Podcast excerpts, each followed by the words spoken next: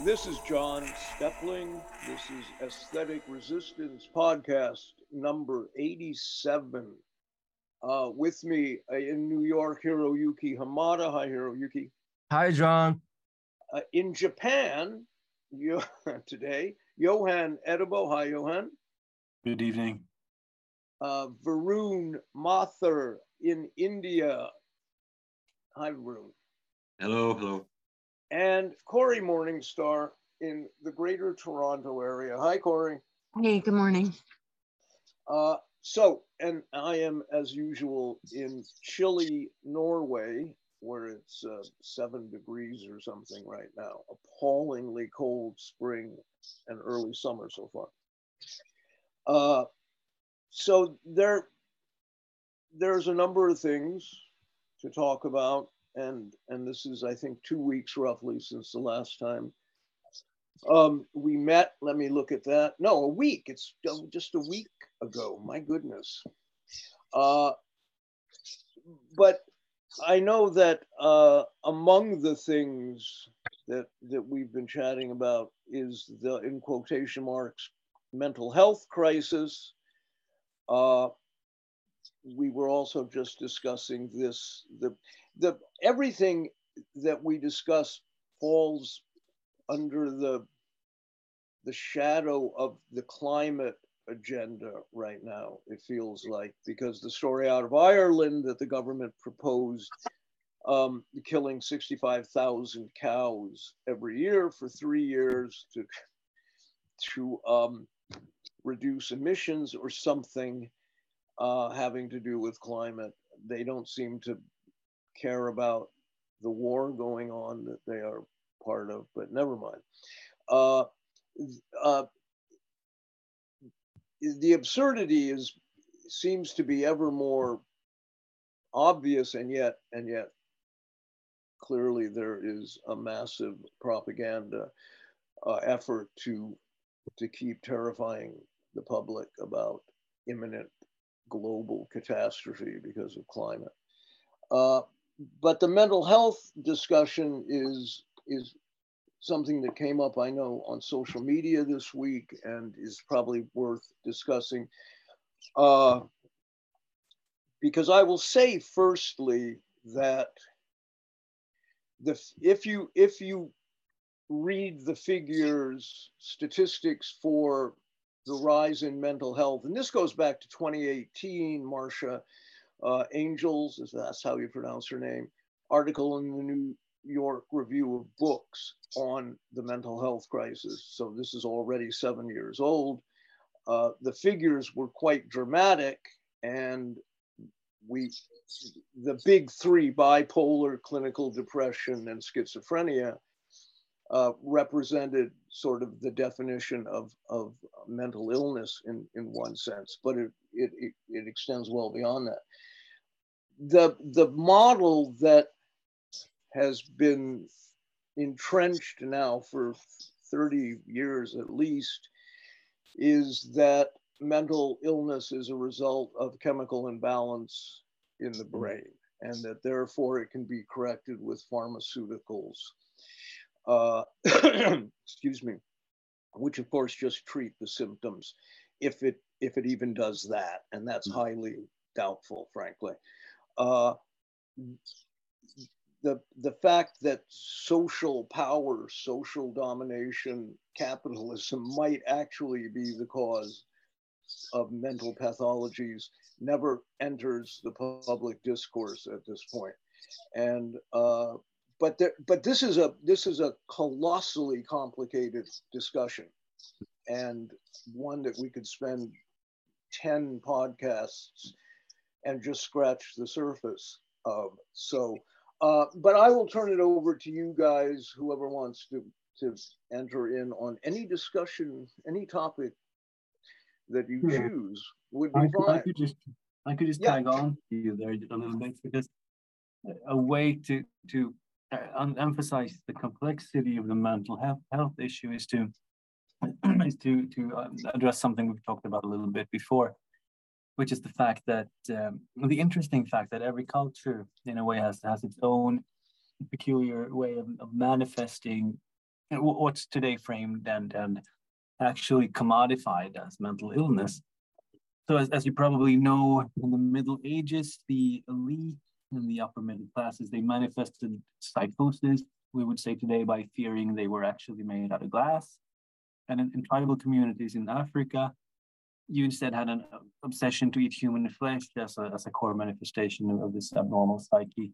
And in our own, it seems to be various types of realization of this cognitive disconnect from reality that is the, the main fare of, of the, the abnormal psyche. So it's these observations make it obvious the culture is represented in the manifestation of the abnormal psychological state, of the abnormal mental state and thus also that the state can be actively formed, framed, and shaped. And, and, and that's uh, an important way, I think. It's a good way to approach mental illness under capitalism because we all suffer under alienation, which then is sort of funneled into accepting these pathologized identities which serve to explain and make sense of our condition through such nonsense as the chemical imbalance myth. You know, the, the problem is internalized and placed at the individual level, and you're then made to, to consume, to purchase something to address the symptoms. So, so yeah, yeah, that's that's I think a good starting point. Um, yeah, and and the uh, I have talked about this before, certainly, and written about it a lot on on my blog that the the um, the evolution of of psychoanalysis, of psychology, uh, of of clinical treatment from say the time of Freud's original Vienna Circle on to uh, contemporary kind of uh, the therapeutic culture you find in the United States. Uh, is is worth underscoring again because you when when psychoanalysis traveled across the Atlantic to the United States, it was medicalized, it was professionalized in a certain sense. Lay uh, psychoanalysis disappeared. Uh, it was more firmly entrenched in the hands of, of psychoanalytic priests in a sense, uh, and it it fell prey to both American sociology and a kind of accommodation to that, but also to uh, to the idea of adjustment. So Freud wanted to alleviate, and he always said that he, the best you could hope for was to to slightly uh, lessen the suffering of the individual. That was it. He never claimed you were going to be cured per se, whatever that means. Uh, but in the US, it became adjustment. You could make your life work better. You could you could be more successful at your job, uh, and and never mind that what you were adjusting to might be acutely irrational. That that critique was left out. It was just you would function better as a cog in the great machine.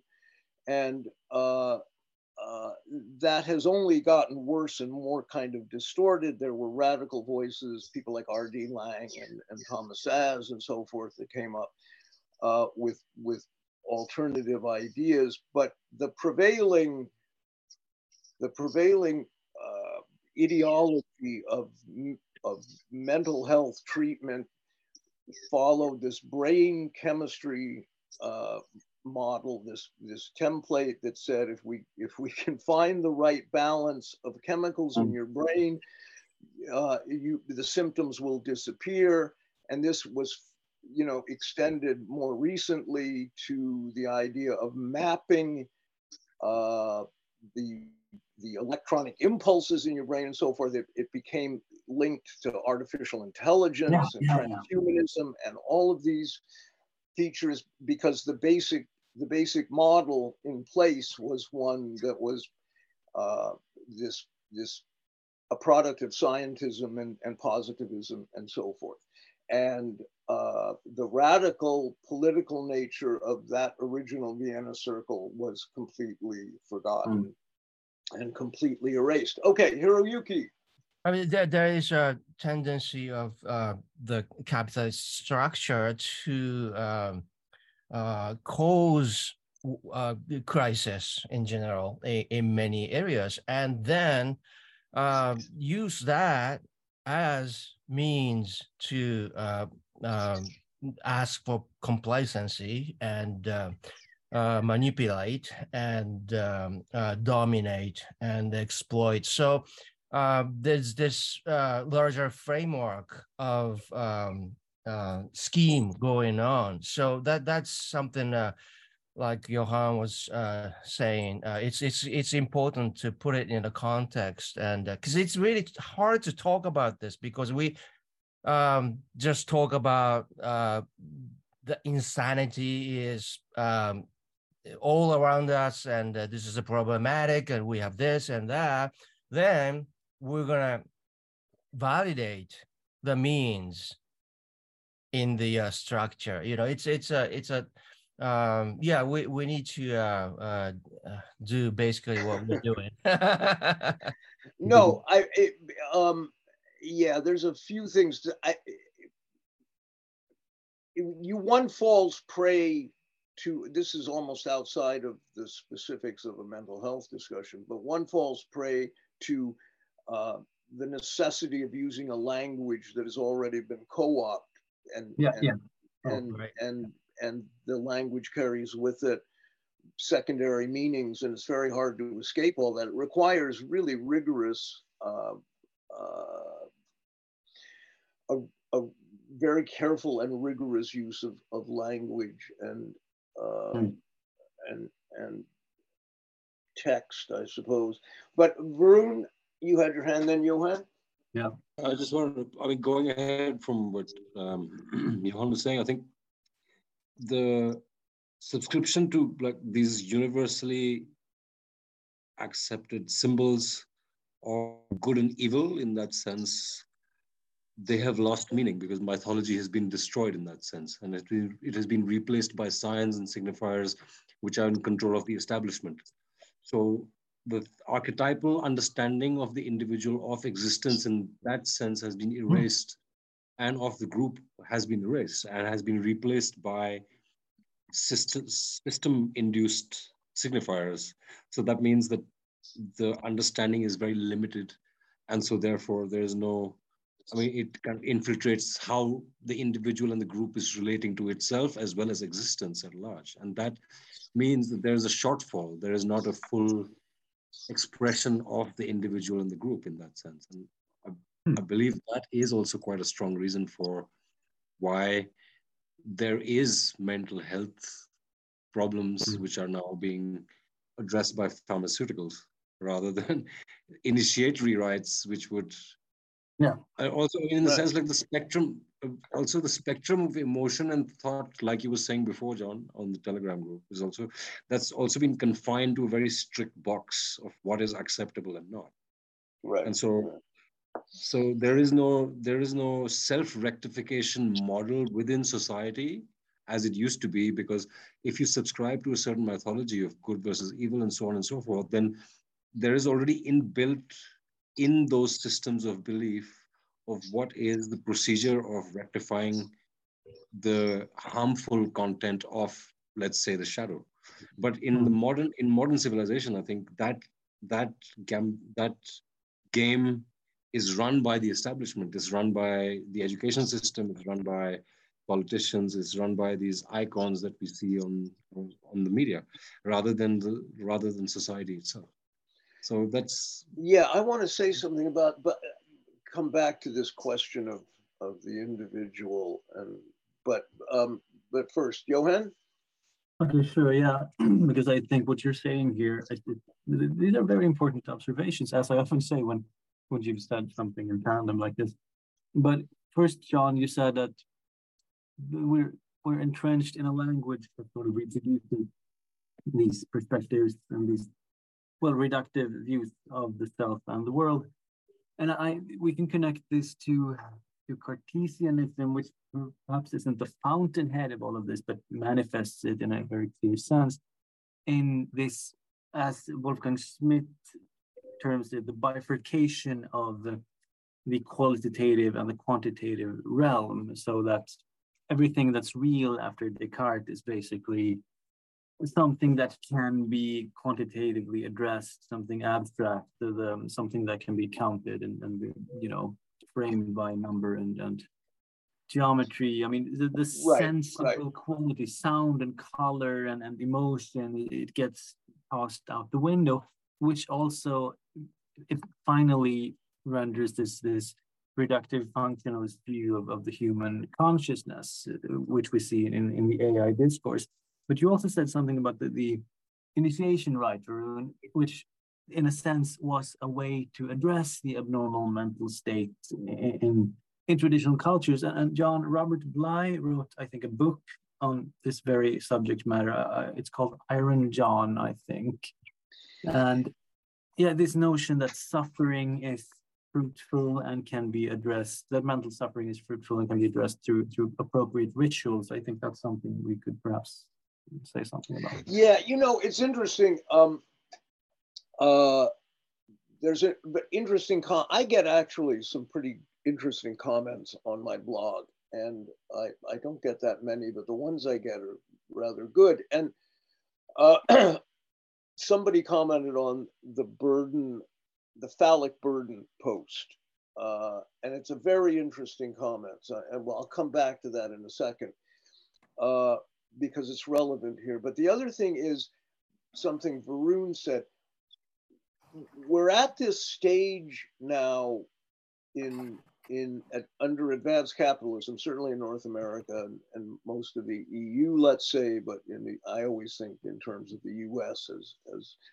uh, the best example, and that is that because we've talked about this too, the loss of reason. People can't don't think very coherently. They don't in general, because of the loss of education, screen habituation, who knows, or the myriad uh, sources of this problem, but people tend to not know how to critique things except, it seems to me anyway, at the most personal level. People personalize all arguments. So, hmm. uh, you know, if you have if you're having a discussion, I mean, and, and certainly social media is not very representative of reality, but never mind.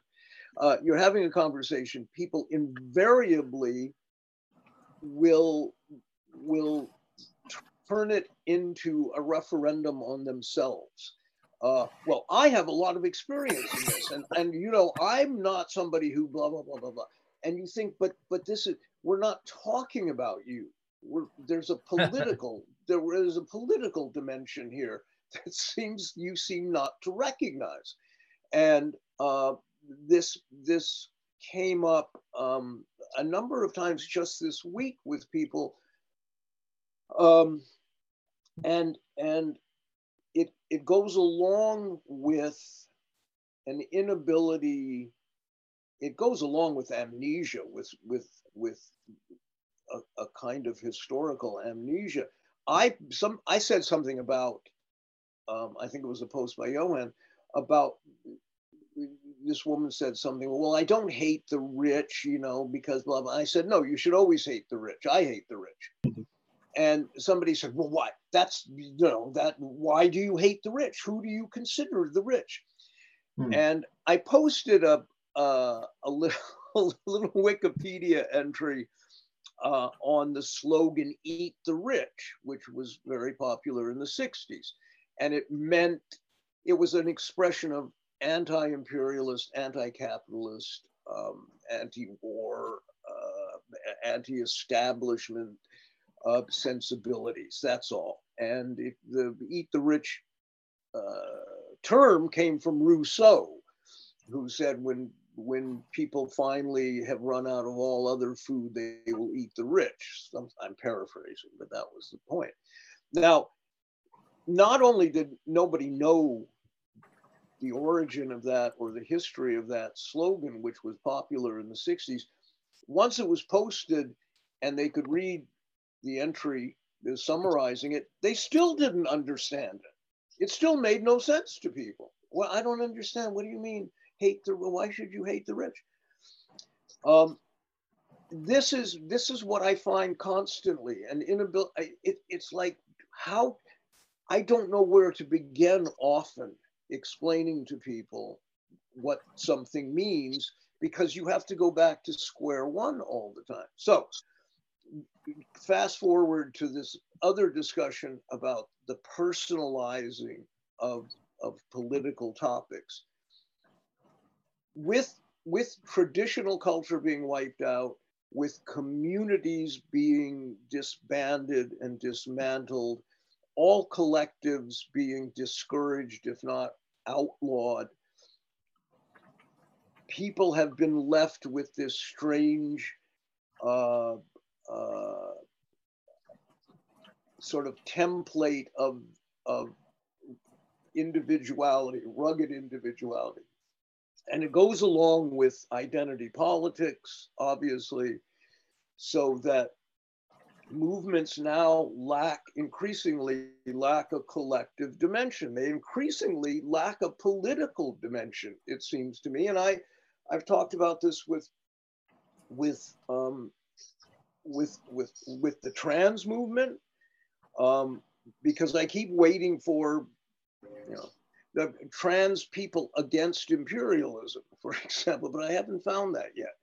Uh, and and but it but it's but but it cuts across all groups. It, it, there is something that that has absolutely been lost in public discourse in in and and it's it's the realm of the collective. It's a political perspective. It's the ability to think in terms of a, of a political history, in a sense.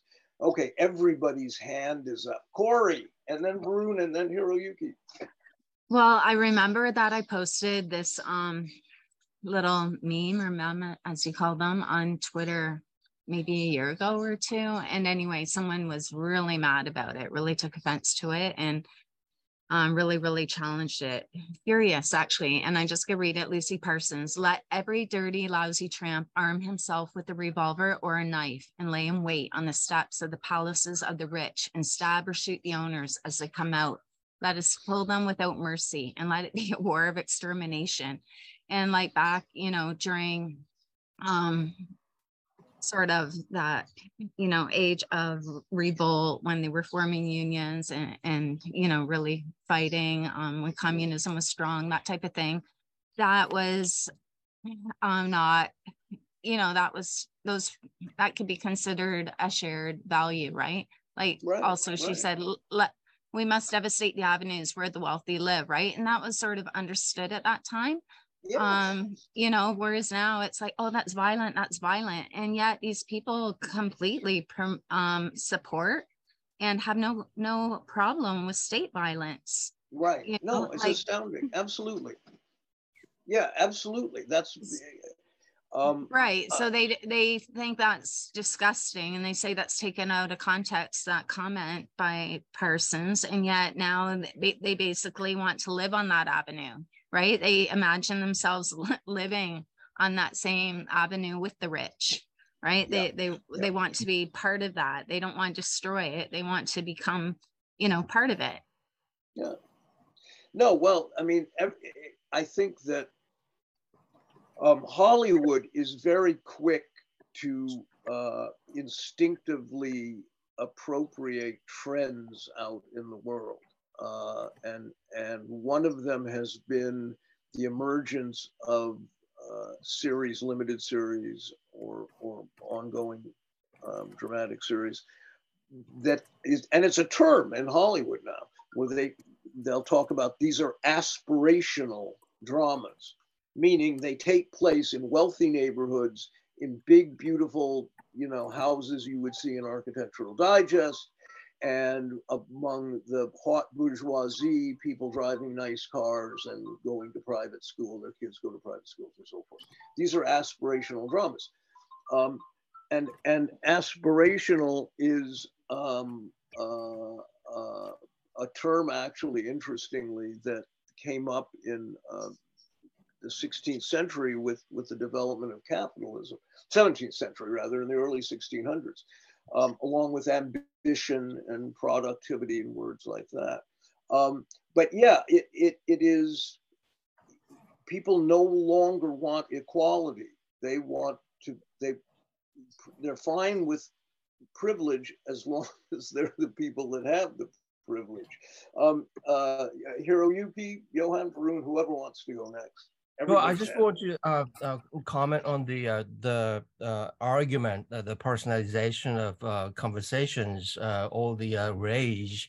Um, the um, I, I think uh, there's a sense of frustration and uh, uh, helplessness uh, coming from the fact that the uh, social institutions are basically uh, compromised by the uh, domination of capital. Uh, we not uh, address things unless it goes with the narratives, and when that happens, the uh, the social the social institutions are destroyed because uh, we lose the knowledge, wisdom, and all those things. So people are desperate in uh, hanging on to their positions uh, in the discourse, and and at the same time, we have strong sense of um, um, the hierarchy imposed by the uh, authority establishment. So these two factors, I think, uh, are main driving forces uh,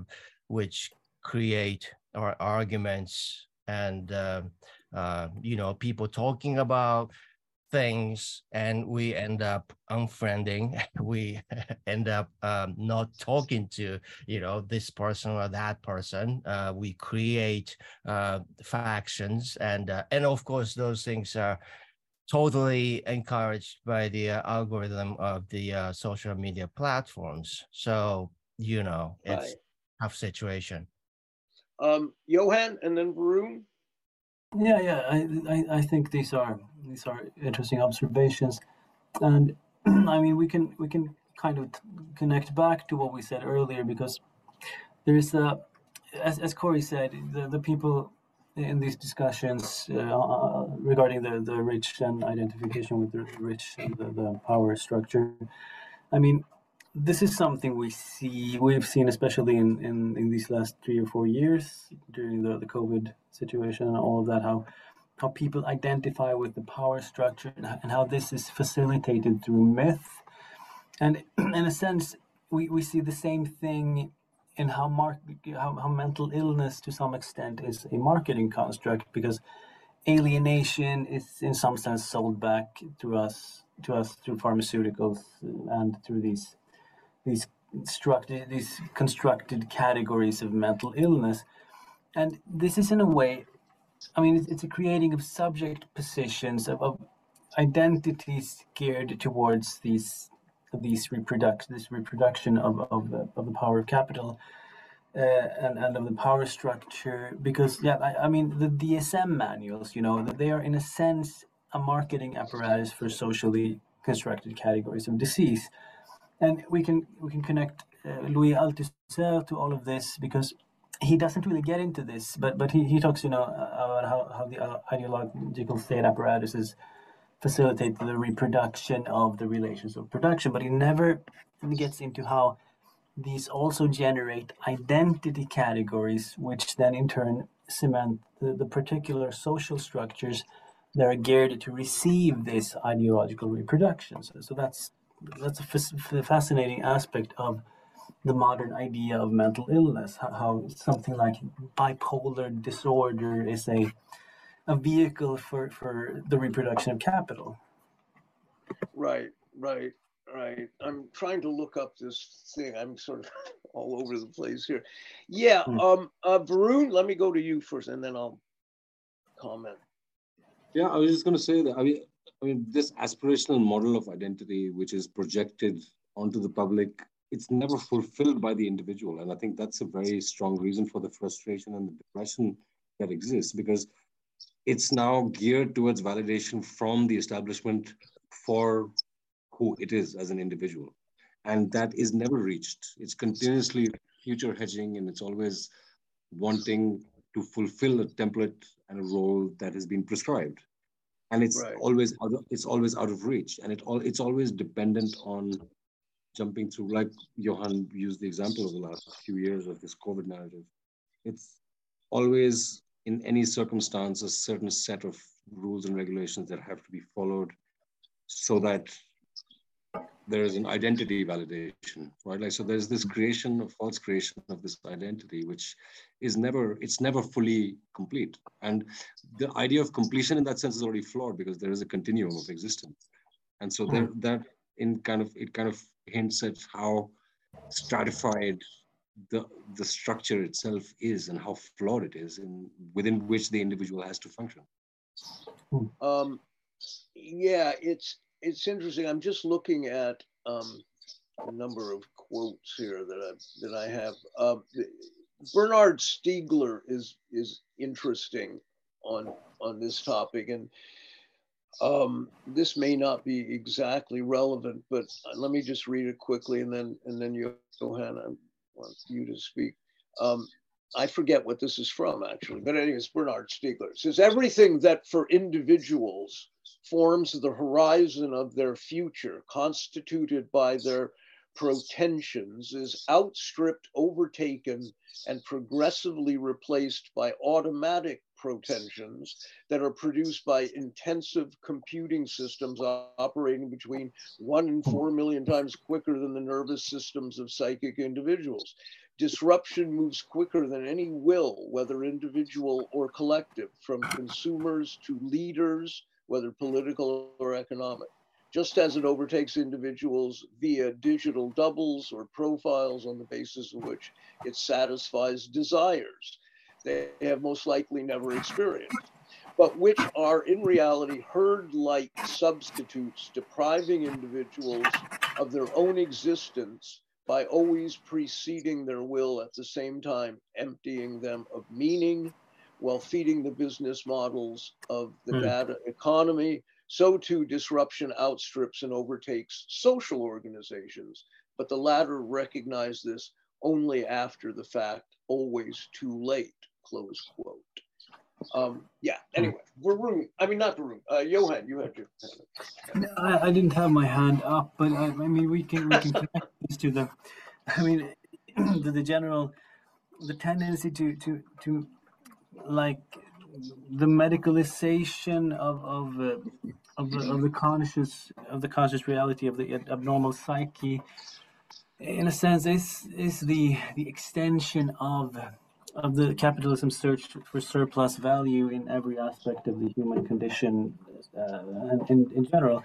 And i think we we could revisit ivan illich's uh, 1970s work medical nemesis where, where he he explores this medical industrial complex as, as sort of the, both as like sort of myth maker for making sense of the modern condition and to frame human flourishing as a as a as an inherent good while also paving the way for this commodification of health you know? Right right. Um i'm hold up. Okay here we go. Hmm, hmm. Um, so yeah, Hiroyuki. Yeah, I just wanted to say that uh, your quote uh, was a great one. I, I just um, I, I, think that's um, that's articulating the new dimension of the uh, colonization of um, social relations, uh, basically by the uh, capital. Uh, it's um yeah it's it's it's really insightful that's that's i, I okay just, yeah. um well I, we were we were talking before the podcast began about some of this and and this i wanted to get back to this idea of the the relationship between uh, mental health mental illness and Corient was mentioning the the prediction during COVID that there would be a, a, huge dramatic increase in dementia, which apparently is happening. Um, there's also a huge increase uh, in ADHD in children. There was an article here in Norway about uh, uh, grammar school kids, junior high school kids, a huge increase in uh, uh, attention problems and, and nervousness and inability to concentrate and is being blamed on the lockdowns, blah, blah, blah.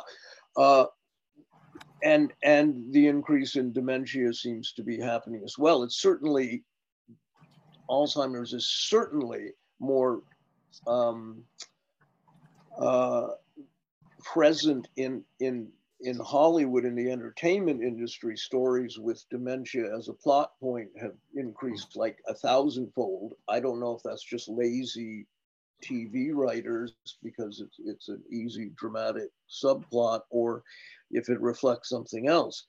But but how all of this relates to artificial intelligence and transhumanism and this other agenda that's being marketed out there uh, to me is a, is a very interesting hmm. uh, topic. So maybe we can get into that. Cory? Mm, well, I think it's interesting too, um, especially assisted suicide as an emerging market, right? And just how if if if, if all these things are too much for you to handle, you have an out, and that will be probably made um, throughout the whole globe, which is basically being tested in Canada. I, I find it always fascinating how the think tanks and foundations are able to, um, you know, just completely shape us and mold our way of thinking and our ideologies and everything else. It, I think about all the time. I can't really imagine. It's hard to imagine what we would be like without that. Like, what would it be like as we're, we can probably discuss later, without the media, without the think tanks' influence over our cultures, right? Without the foundations, um, without the universities run by the foundations and think tanks but I want to read something from mm. May about um, what's happening in Canada about this. Um, and we can call it, I mean, the sufferer here could be just a mentally ill person, like we've been talking about, someone suffering from depression, what, what have you. So once killing the sufferer becomes a societally acceptable means for ending suffering, there becomes no end to the suffering that justifies human termination. We can see this phenomenon most vividly in Canada because it is happening there more quickly than in most cultures. For example, a recent poll found that 27% of Canadians polled strongly or moderately agree that euthanasia is acceptable for suffering caused by poverty. And 28% strongly or moderately agree that killing by doctors is acceptable for suffering caused by homelessness. And so oh, that's that's terrifying, right? That 30% of the population can actually think this is acceptable and not pointing the finger saying, how can we accept that our government has money um, for wars and to kill people, but not to take care of people, right? When we pay these huge taxes, it's disgusting and amazing that they can get people to think this way. Yeah, that's that's a that's um, that's stunning, you know, but but I suppose ultimately not surprising. Um, we've we've seen it's it's strange, you know. Um, first of all, one has to always wonder how accurate polls are and so forth. So there's that. Uh, but but it but it doesn't entirely surprise me. There's a lot of people out there who know just how draconian and morally bankrupt that kind of thinking is. And yet, um, this is also a, a, good deal of the populace has been shaped by um, this kind of ruling class agenda that that that demonizes humanity in general. You know, we are parasites on the planet we are to blame for phantom global warming. We are to blame for pollution and, and on and on and on. Apparently, we are also the masses to blame for inequality. It's just extraordinary. Uh, but this is this is, if nothing else, another example of this complete absence of class awareness. People simply don't think in terms of the collective. They certainly do not think in terms of class. Uh, and, and if they did, aspirational TV dramas would not be so popular. Uh, you would have shows about the reign of terror probably a lot more frequently. Um, but but I think I think there is something else here which which has to do with with AI and and this whole mythology of science and uh, scientism. And I know Johan has a lot to say about mm. this and has been thinking about it. But but the the it goes but one aspect of it I, I will just say very quickly has to do with uh, the fact that that the language is corrupted our language in general is corrupted to such a degree people can't even define consciousness nobody knows what consciousness is but but they believe that somehow magically if if your computer can eventually map the you know the neuron impulses, the electrical impulses in a particular quadrant of your brain that they that machine that computer will then somehow be able to read your thoughts. Thoughts are not read. That's not what a thought is. That's not what consciousness is. Not what sentience is. It's it's blindingly stupid and yet it's enormously popular this this train of of thinking johan sure just to connect back to what you said earlier on, transhumanism and AI and, and scientism, because I, I would argue that transhumanism is this quintessential commodification of the human condition we, have talked about earlier tonight. So, so in, in, transhumanism, the self as such becomes this commodity to be exploited, augmented, and transformed by consumer preference, by, by market choice. So, in, in a sense, on transhumanism, the, the life world of immediate experience of the human being becomes the commodity. And the contemporary AI discourse is sort of the other side of the coin here, because in the notion that AI somehow manifests subjectivity, manifests genuine consciousness akin to the human first person perspective, that's kind of the, the mirror image of, of the transhumanist uh, end goal, the, the, the drive. And sorry, there's a siren here. But and just yeah. something about It's a Japanese what, ambulance. What is yeah. that? It's an ambulance, uh, but it left now. So scientism. That, that's okay. uh, just to give you a definition off the top of my head. That I say is technological capitalism's colonization of narratives of redemption and also the notion of truth. So, so it's a yeah. Everything is sort of the same package. Yeah, yeah. Um, I, it, it, it is, I mean, I have written about this in a number of blog posts, and, and it, it is fascinating in a sense because it's almost like ground zero for um, for for contemporary mythology, sort of scientific mythology, mm.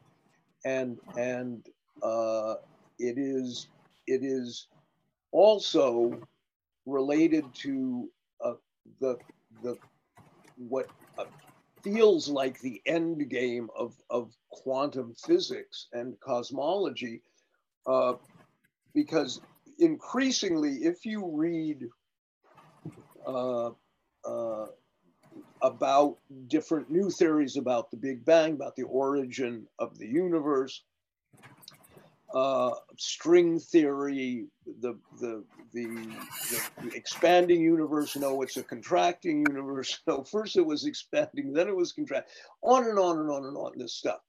And it reads, it more and more, it reads like early medieval Catholic theology. It sounds like uh, uh, Augustine and, you know, Basil and and and Duns Scotus, and I mean, it it also has a strangely unsettling Freudian aspect. I mean, just start with the Big Bang. They could call it the money shot uh, theory of the origin of the universe. It's it's very strange, and it is increasingly metaphoric. This stuff uh, and and probably allegorical as well. And and if it seems to me that if you look at the the bedrock beliefs in transhumanism and people like Harari or whoever, all these futurists, what's his name, Ray Kurzweil or his name, uh, which is just idiotic stuff, actually.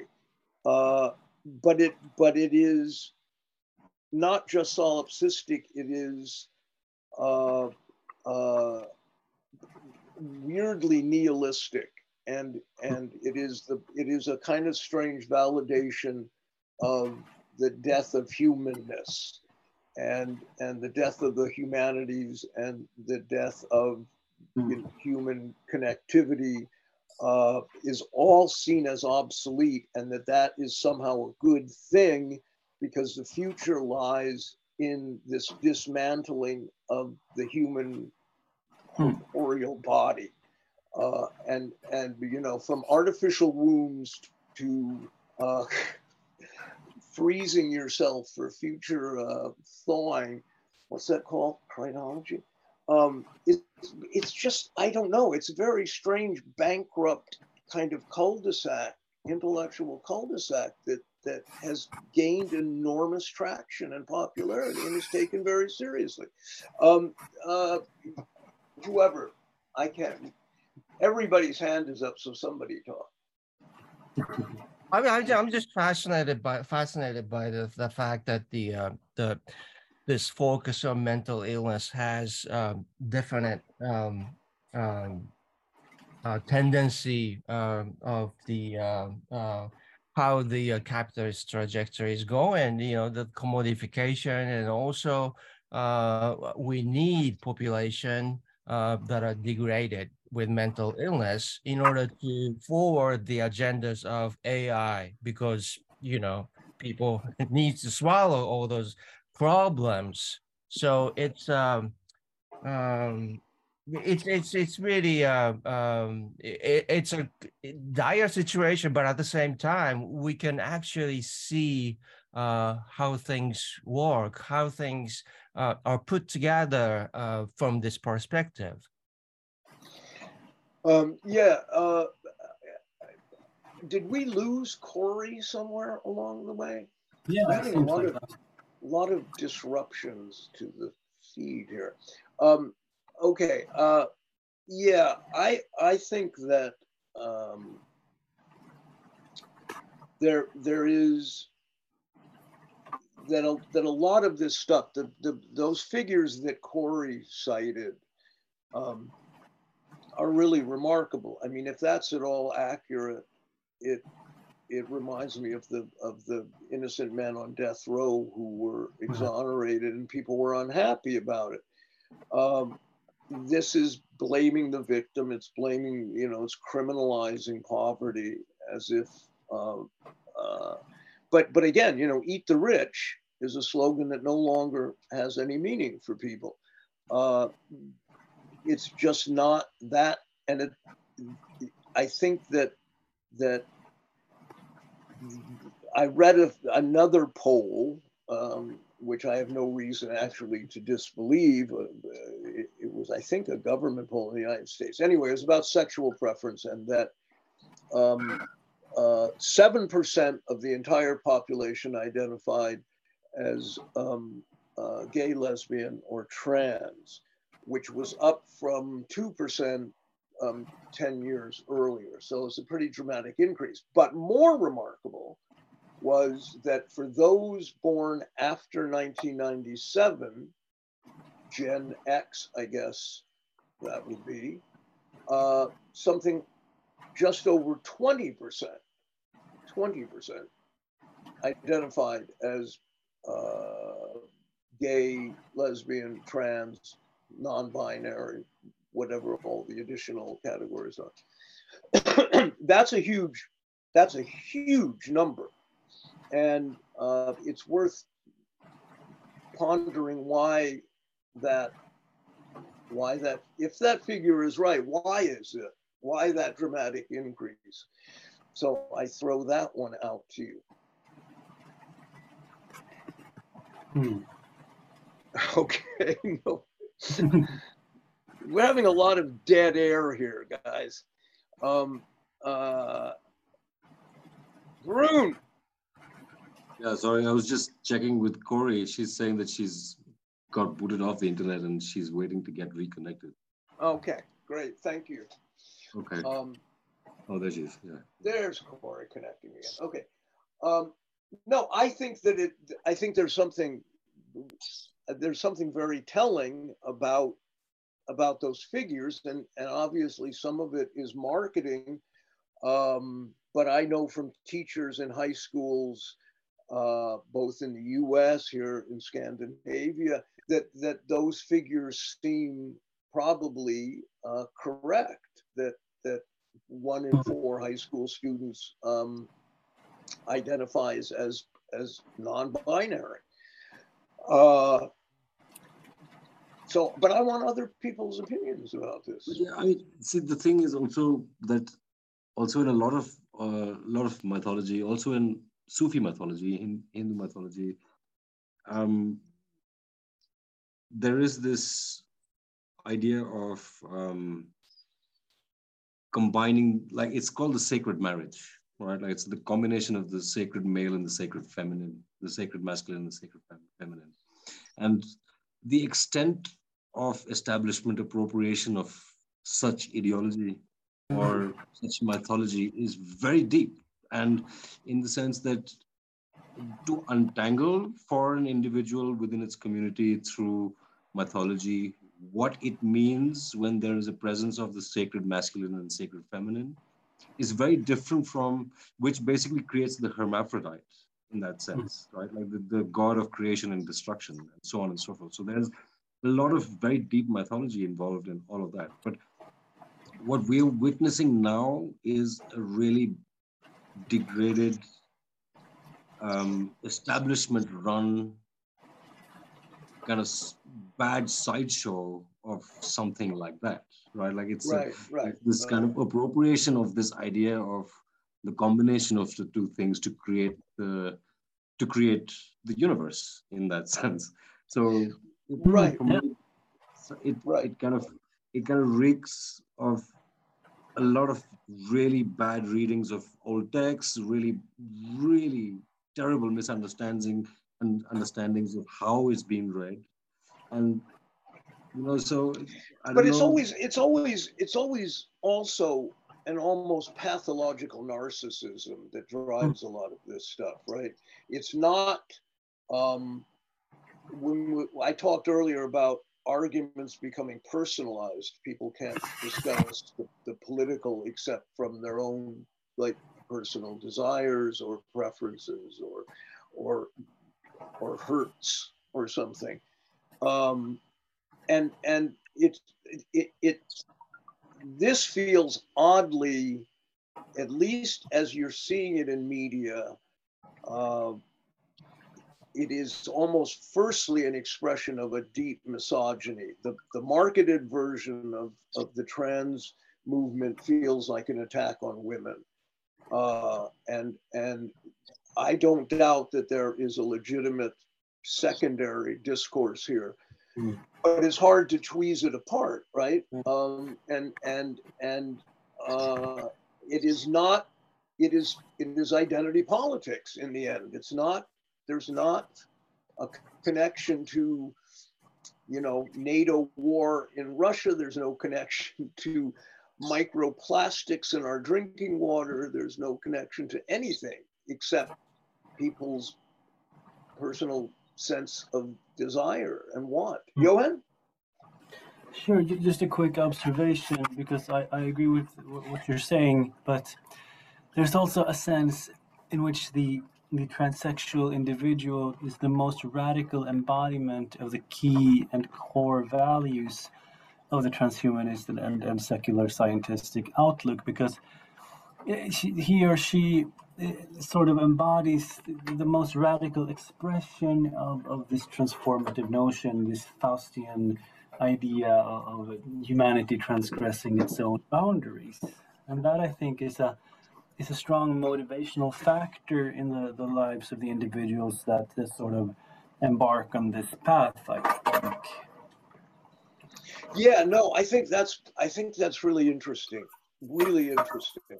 And I don't have any great analysis to offer about it, but I do know that boy, everything comes back to to the Enlightenment, doesn't it? Um, Hmm. uh, because if you read, you know, people should reread uh, Dr. Jekyll and Mr. Hyde, the um, Robert Louis Stevenson, because it's Stevenson is an extraordinary prose writer. First of all, read Ebb Tide, one of the most beautiful novels in English ever written, um, and one of Nabokov's favorites. But never mind.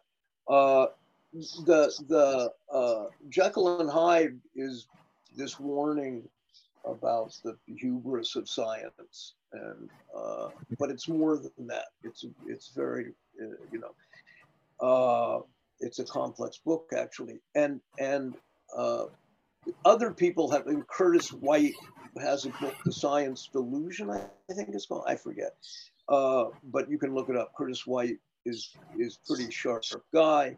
Uh, there are obviously a number of other people who have who have addressed even Agamben.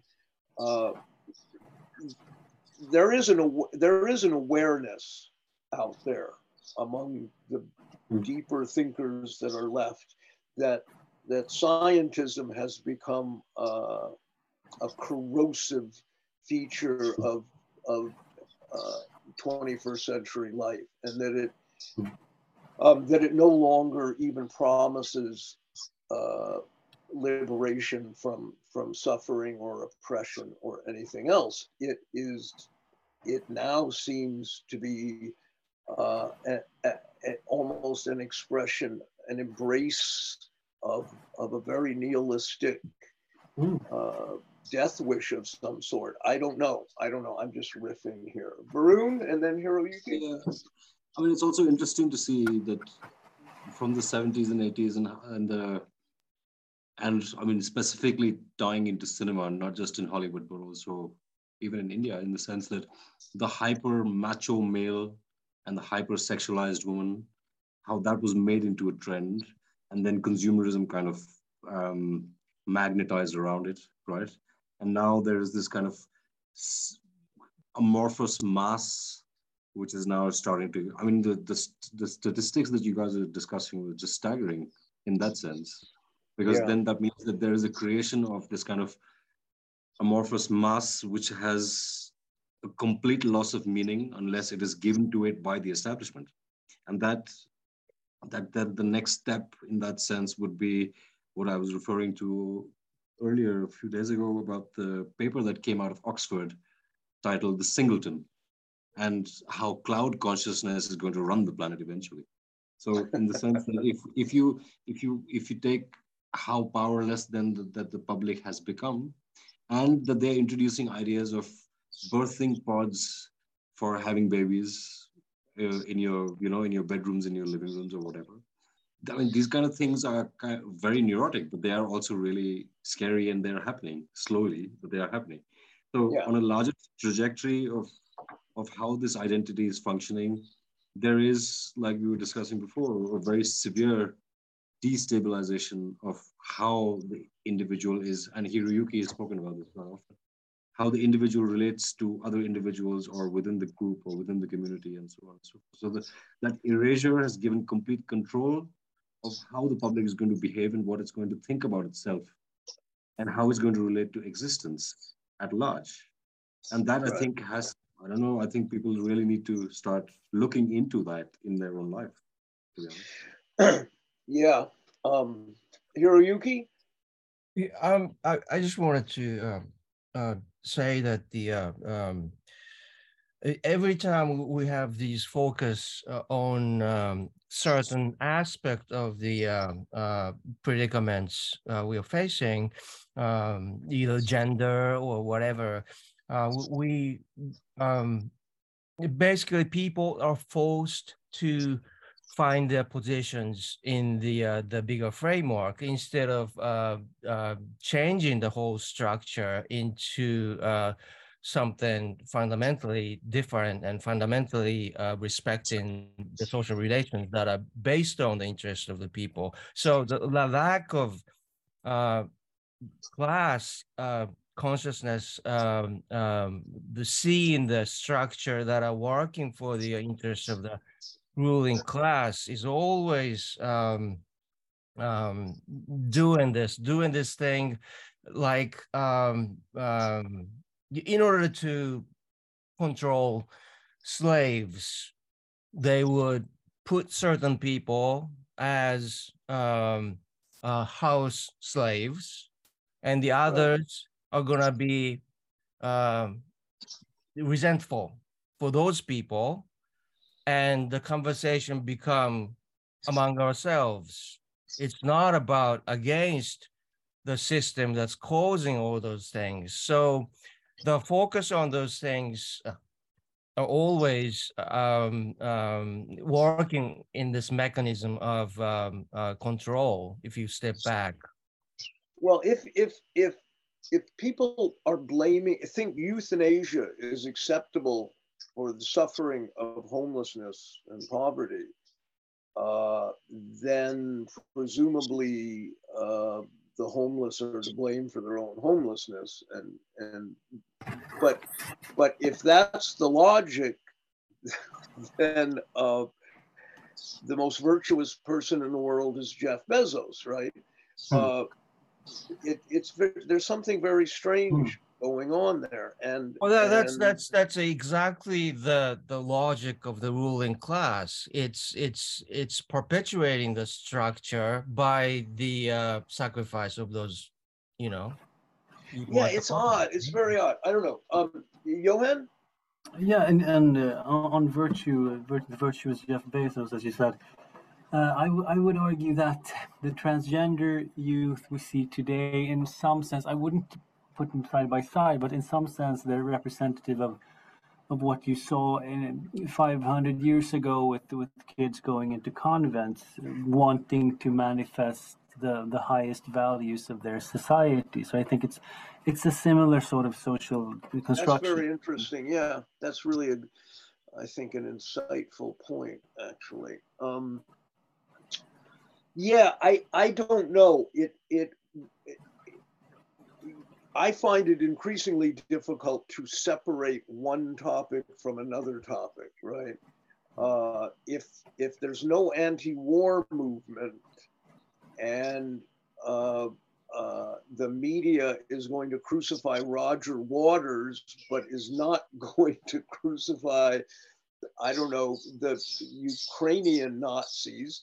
Uh, hmm. if if Joe Biden is taken seriously as a as a leader, you know how it there is there and and the fact that the media so mainstream media so selectively focuses on certain stories. I mean, Hunter Biden's laptop uh, narrative is just it's just kind of forgotten. It's just sort of put aside, and yet you think, but wait a minute, this is the son of the president of the United States, and he's conducting illegal uh, business deals in Ukraine. And whatever happened to the Western owned biolabs in Ukraine? We've forgotten mm. that story. And he's smoking crack with some skanky whore in a hotel room. That's all just okay somehow it just is it is compartmentalized as as as I don't know what, but it is ignored, and yet people will become hysterical about Roger Waters performing some 30 year old routine. I mean, I don't know. And at the same time, I read a, just just as a as a as a footnote, uh, French Connection was censored without anybody knowing about it. So objectionable language uh, from from Hackman's character, uh, Popeye Doyle, which is, I mean, which is the very embodiment of his character is foul-mouthed, bigoted, racist asshole. But you're going to censor that because it's objectionable somehow. But Hunter Biden is not objectionable. Biolabs in Ukraine, why are there biolabs in Ukraine? Uh, that's not objectionable. The fact that the US imperialist state is the is the force for disruption in the world, as Jimmy Dore said this week, you know, the US are the terrorists. And it's absolutely true. There's, there's more blood on the hands of the US state than, than anyone anywhere probably in history. And yet, and yet, mm. and yet, uh, you can't convince people that eat the rich is a, is a reasonable idea. um, Cory, did you have something? Mm, I was booted off for quite a while. Yeah, I saw that. Yeah. Yeah. I'm glad the, flaw- the flawless tech. I wanted to just talk about um, science, you know, now science basically as the new God, um, you know, the experts, that type of thing. And I came across some reading. Um, I'll just read a little bit right here. Science has done more harm than good. It can be seen um, in the news through windows and in every aspect of life has become a destructive force that cannot be stopped because it's mankind's necessary evil for survival. The tool of necessity has become a weapon of mass destruction because man does first consider um, does first consider the balance of life or the devastating after effects and how to fix them before it's too late. Um, as much as there's benefit, there should be control and moderation because science and technology has been a, di a, direct contributor to many man's problems, such as pollution, health problems, loss of empathy for each other, a lack of mm. respect for nature, and its necessity for survival, depression, lack of morale, and ethical boundaries and violence. Man has lost control of science, and the onus is on him to regain this co control because the thirst for knowledge and the rapidly changing mindset of mankind can one day lead to its extinction. And so again, it's just sort of like um, rewriting the narrative. Like science has caused so many of our problems and has led to this pollution and degradation of um, ecosystems um, and all these environmental problems, um, our bodies polluted, all these new diseases, and yet we're propping it up is the answer to all of our problems.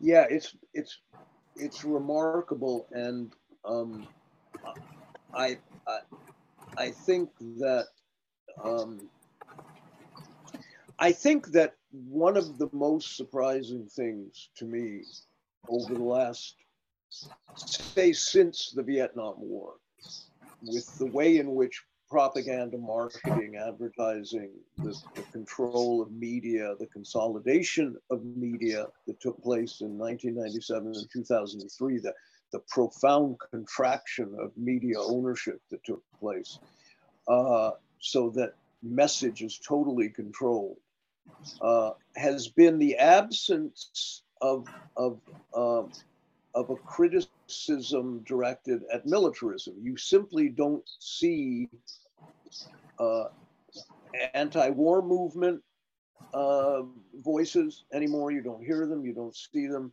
There is no mainstream criticism of militarism at all.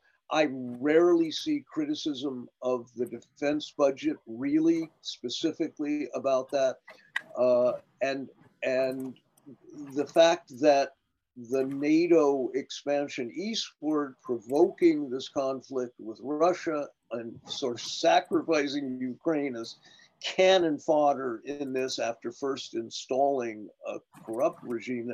The US foreign policy, in other words, wherever it is, is always is always amoral and obscene. And yet, uh, this is the the most impossible of topics to to to address at,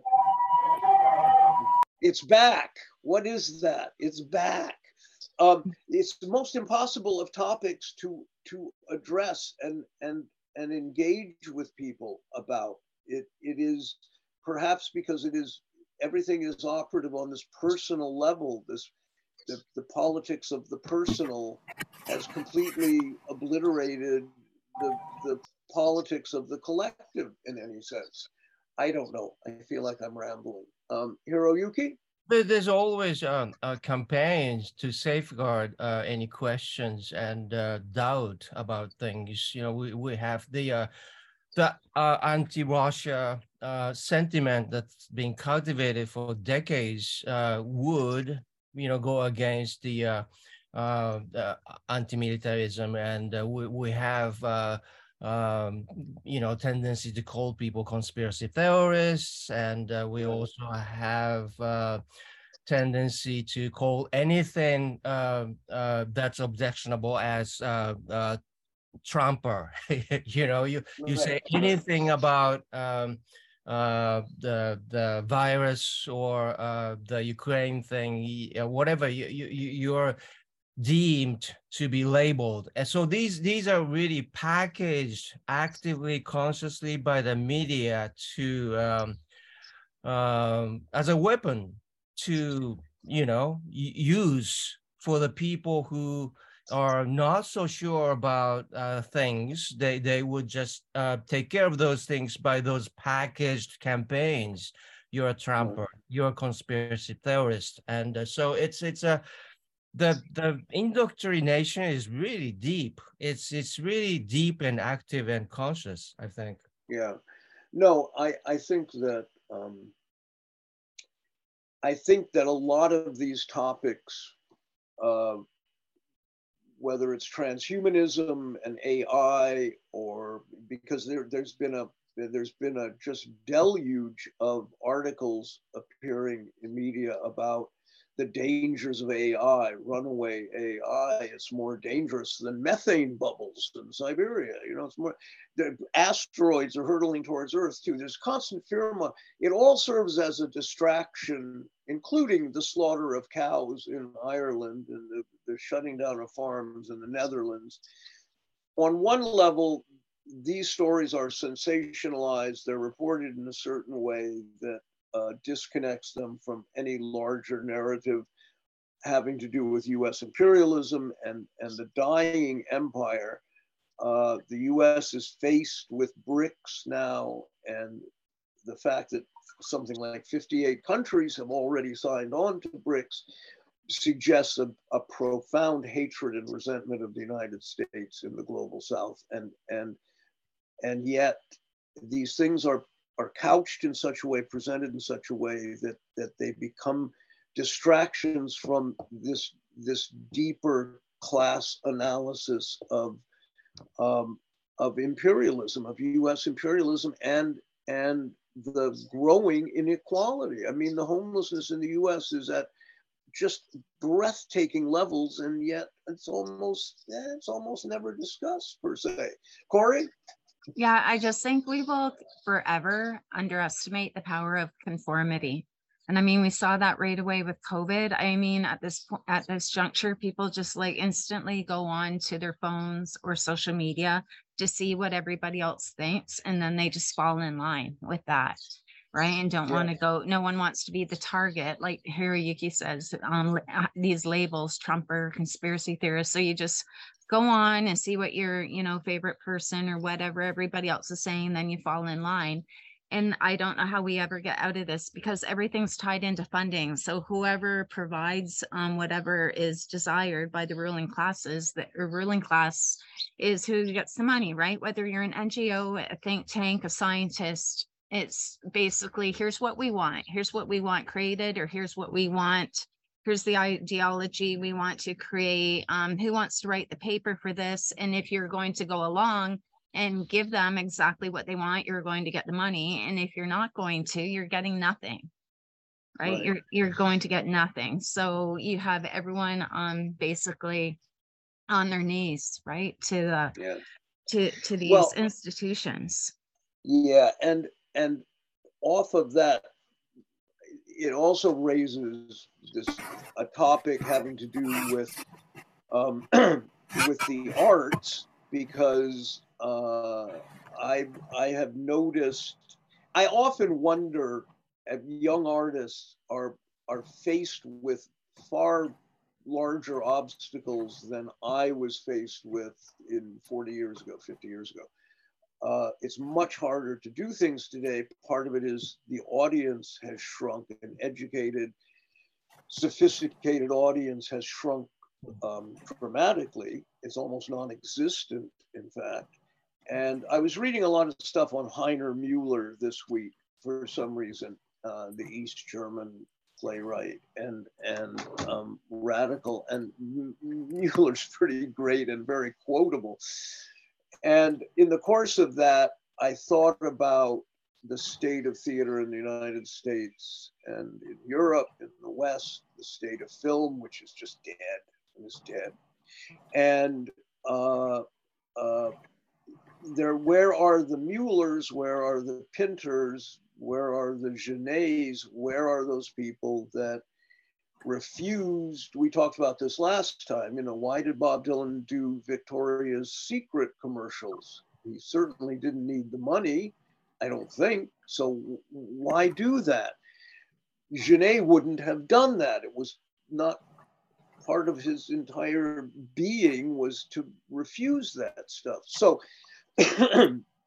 so the arts serve as the as the the spear tip to uh, some kind of collective awakening. It, it, you know, it, not through a propaganda, not through opinion, but through the the structural radicalness of of mm. the artist and the sensibility that that artist presents and that's all gone it's all gone and and it's very hard for young artists to not succumb to the promise of a certain amount of funding if you're going to get your film made you know that you have to conform to certain kinds of ideas and you're going to do that i mean i think young filmmakers tell themselves well if i just make this pro-imperialist piece of hmm. entertainment. Later, I will get to make my, you know, Pasolini movie. Um, but it doesn't work that way. It doesn't work that way. It never works that way. It never has worked that way.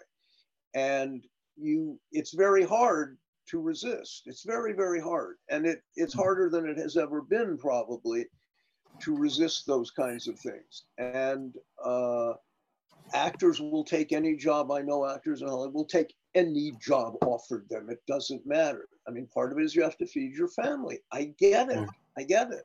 But, but, um, that's a that's a rather profound obstacle for uh, for anything to ever change. And uh, mm.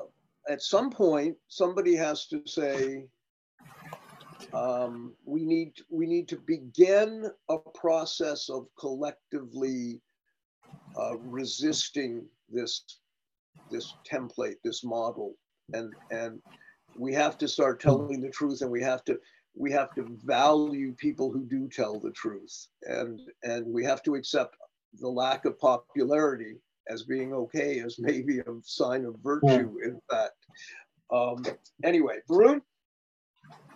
I don't know. I can't remember. I, I think I related this um, I was having a chat with a, with an old friend about um, not getting any funding for films that were essentially a critique of how the establishment works. Various projects over the years, but and this friend of mine was very insistent that I should join an advertising firm. And so my simple my simple question to this person was whether she would be okay to let somebody be in her life that was continuously lying to her. Mm. And she said no. and so then I asked, like, why do you think it is okay for me to get into advertising and lie to millions of people all the time, every day? And so right. there is no answer for this, right? Like, so no, she had no. this person had no answer to this idea. But that's, yeah. I mean, this is something that we've discussed before. Is this kind of um, a split in the identity? Is that doing something professionally is fine, as long as it doesn't filter into the quote unquote personal life right? Right. So so a lot of compromise can be made in the professional front which is the mask of the individual. But in the sense like you can make those compromises as you said before. But the personal standpoint you would never stand for that in your own life. Right. and that right. i think that's really problematic. That bridging that gap i think is very difficult. Um, it is, Johan? Yeah, I, I just have a few like final reflections, but but I, I just want to comment on, on Cory's discussion on, on science and scientism here at the end, because I, I would argue that so this is from one thing thing to the other, I guess, but but that, that science has become an auxiliary ideology of, of capital, and, and then a reading tips in, in that discussion is, is Paul Feyerabend. He's probably like the, the best and, and earliest critic of these developments, but but he doesn't really get to the heart of the matter. He just describes the, the problem and, and points out the contradictions. So I, in relation to what you guys just said here, Jan and Varun, encountering all of these pathological developments and, and this false uh, persona being created, this divide between between the private life and, and the, the value of capital. We need to counter this with mythology somehow. And, and I would argue that we, we do need a, a revival on the level of fundamental worldviews and of myth making that must begin in a genuine communication between human beings and, and also between humans and nature. And that is precisely what genuine art can in, in the best case help facilitate yeah i think i think that's absolutely true and i think it's something we we have talked about um, before somewhat that that it probably at this point entails a rejection of of uh, a, a global movement, a huge. I think there has to be a recalibration of value and and um, hmm. and integrity at a very small level in very small groups. And and I've spoken before about the artists being like the the early desert fathers, you hmm. know, uh, protecting manuscripts in caves in the desert uh, where only a dozen acolytes would come and read, uh, if that. And it, it feels like that. It feels like there has been a forced retreat of, of, of um, radical consciousness and, and, and that retreat means that, that, that those who have retreated are are sort of um, hibernating uh, in a sense because because the system. I mean, we go back to Debord. I mean, he, the spectacle is is um, is is pathological. It's sociopathic, and it's not to be salvaged. It's not to be reformed. I don't think so. What are you left with?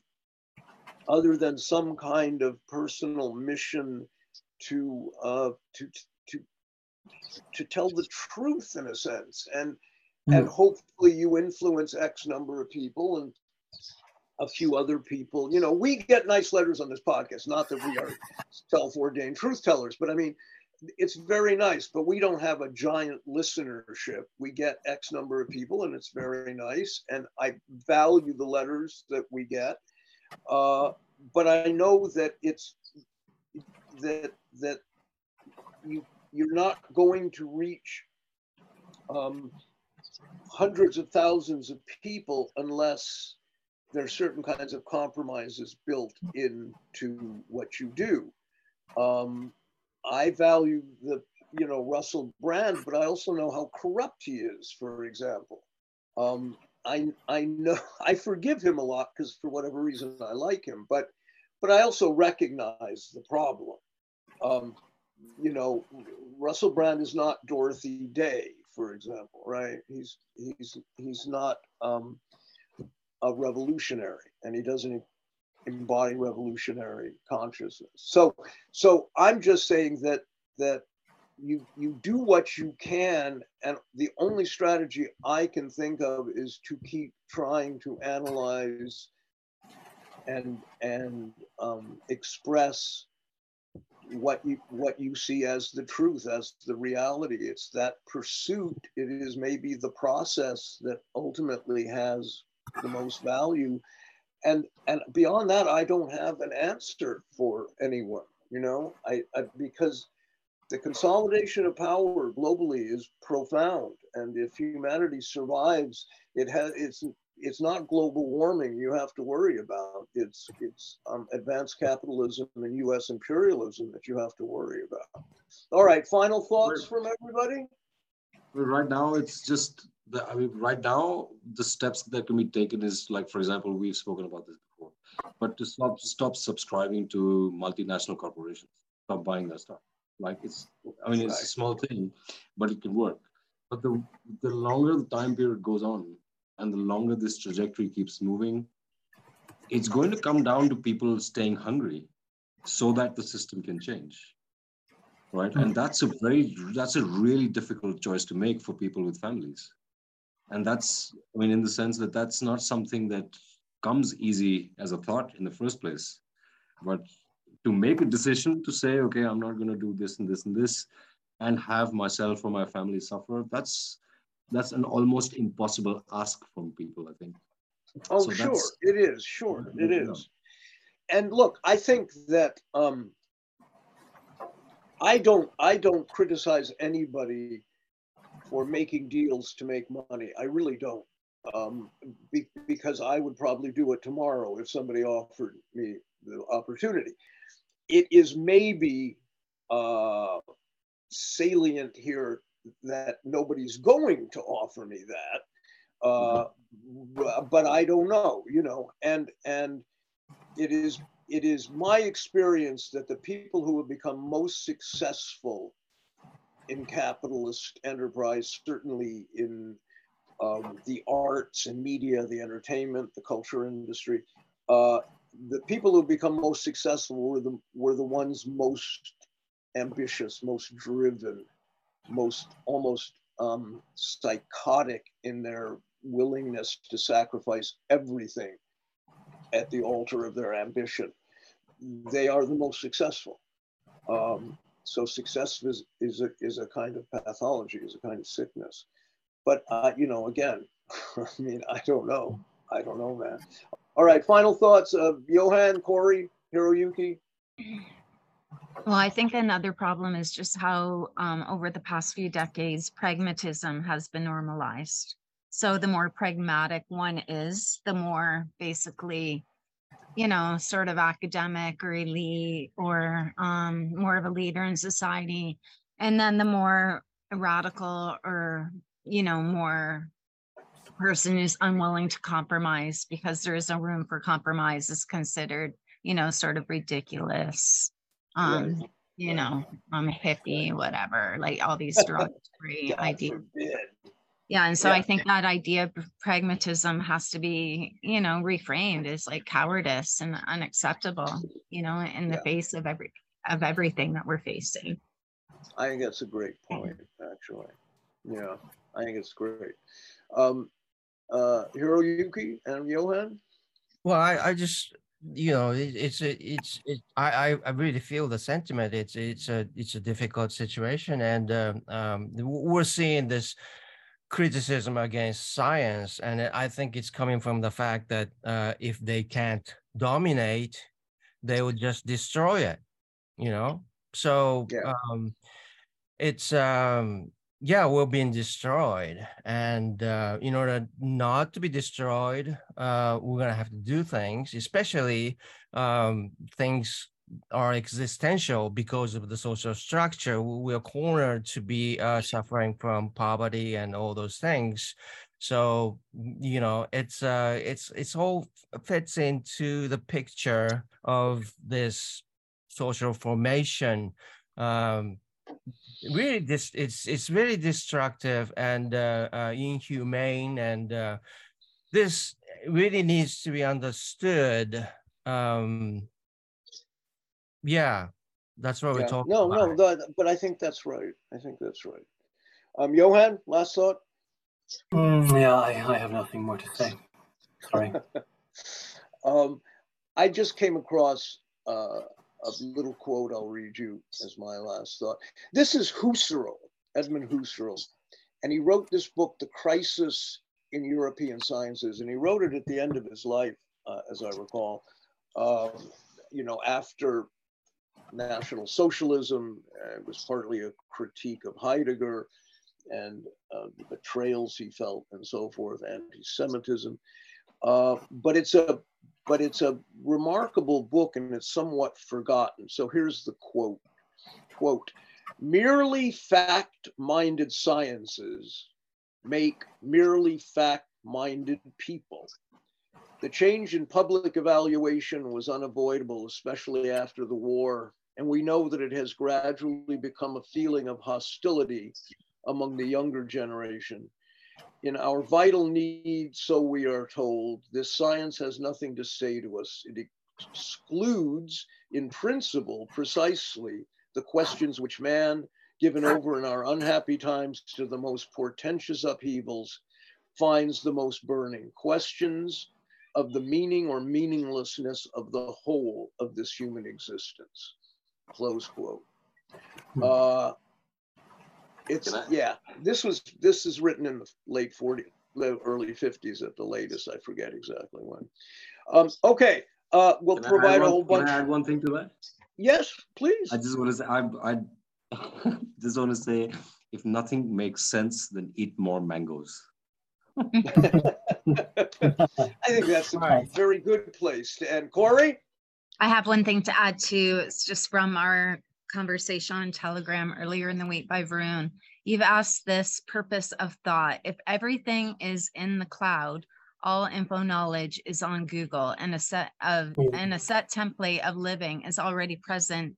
Thinking becomes purposeless. The confines of modern industrial civilization are like itself and has been decoded with mathematics and other science by the scientists. So the individual should just perform what it is told, which is to say, educated into.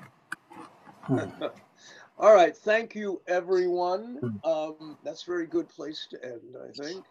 Uh, thank you, Cory Hiroyuki, Johan in Japan, and um, Varun. Thanks, guys, and uh, provide links. And a thank you to Jack Littman for um, helping put this together at the end. Hmm. Uh, and we'll talk to you all soon. Thank Thank you. you so much, guys. Good night. Bye.